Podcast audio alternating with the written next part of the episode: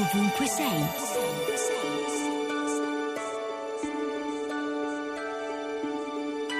Questa mattina mi sono svegliata e ho pensato a un uomo che, ora che si avvicina alla fine, sceglie con cura come impiegare il tempo.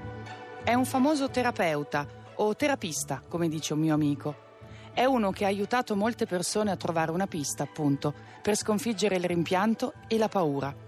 Ha aiutato anche chi di tempo non ne aveva quasi più. Ora che la questione riguarda lui, però, è più difficile mantenere salde le idee che ha applicato in decenni di psicanalisi e di scrittura di libri che ho amato molto perché mi hanno indicato più di una via.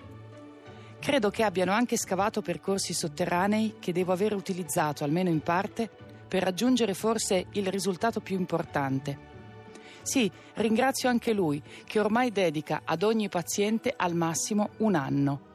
E mi sono chiesta perché ci occorre così tanto per renderci conto che il nostro tempo è limitato.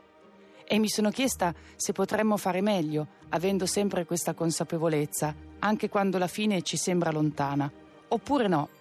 Forse l'intervista a quest'uomo dice che no, non possiamo e non dobbiamo avere sempre la consapevolezza dell'epilogo, almeno fino a quando non ci avviciniamo tanto da sentirne il respiro.